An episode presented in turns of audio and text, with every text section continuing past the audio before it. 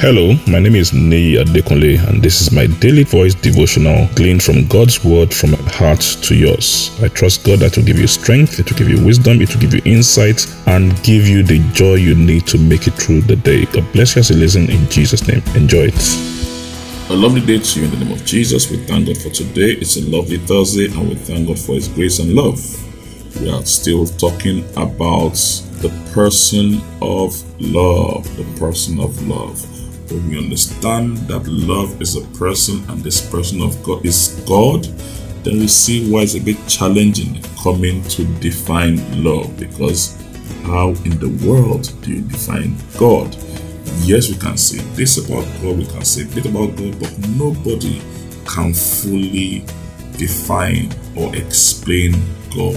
Is beyond anything we can ever want to say.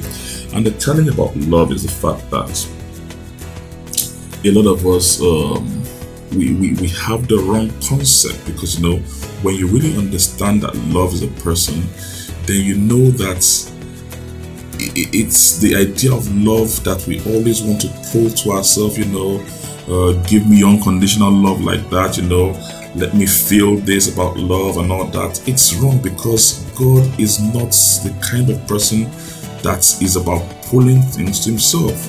The Bible says it's more blessed to give than to receive. So, giving an outflow of love is more apt to the person of love than anything else. But the general idea we have about love in our world is, oh, I want to receive love, I want to give love, love me, which is not which is not bad. But what it does that it sets us up for pain, heartbreaks, and all that.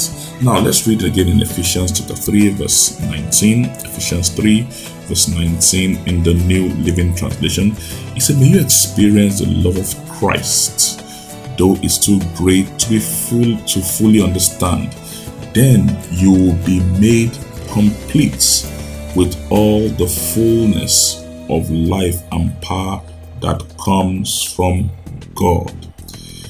Paul is saying here that when we experience the person of love, when we experience God, when we experience the love of God, then it makes something out of us. It changes us. That as the love of God begins to fill us and begins to fill us and comes to a point where it begins to manifest and overflow in us, then things begin to happen. Suddenly, you begin to see all the attributes of love that Paul was talking about in First Corinthians 13, from verse uh, 4 to 8. Love is patient and love is kind of that. We begin to see these things on the inside of us, and it's no longer about trying to receive and trying to get and trying to pull people, but when people begin to experience this love from us that is flowing out naturally, it brings about changes in our life.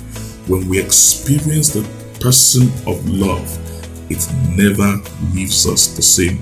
In Acts chapter 4, verse 13, the, the religious leaders of Israel they spoke to Peter and John, and the Bible says they took note that they had been with Jesus, they had been with the person of Jesus, they had been with the Spirit of Jesus, the Spirit of love, and it was evident that something had changed in their lives prayer is that you experience this person of love, not just once, but continuously, and allow Him feel you and feel you and feel you.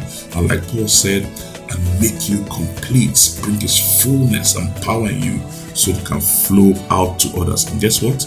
As it begins to flow out to others, it always comes back to you. God bless you. Enjoy the rest of your day. I'm sure the word you heard today has been a blessing to you. The way we maximize God's word, the effect of God's word in our life is by putting it into practice and by sharing it with others. Please ensure you put this into practice and please share it with others. And I trust God that the full benefit of the word will be seen in your life in Jesus' name. Thank you very much and have a wonderful day.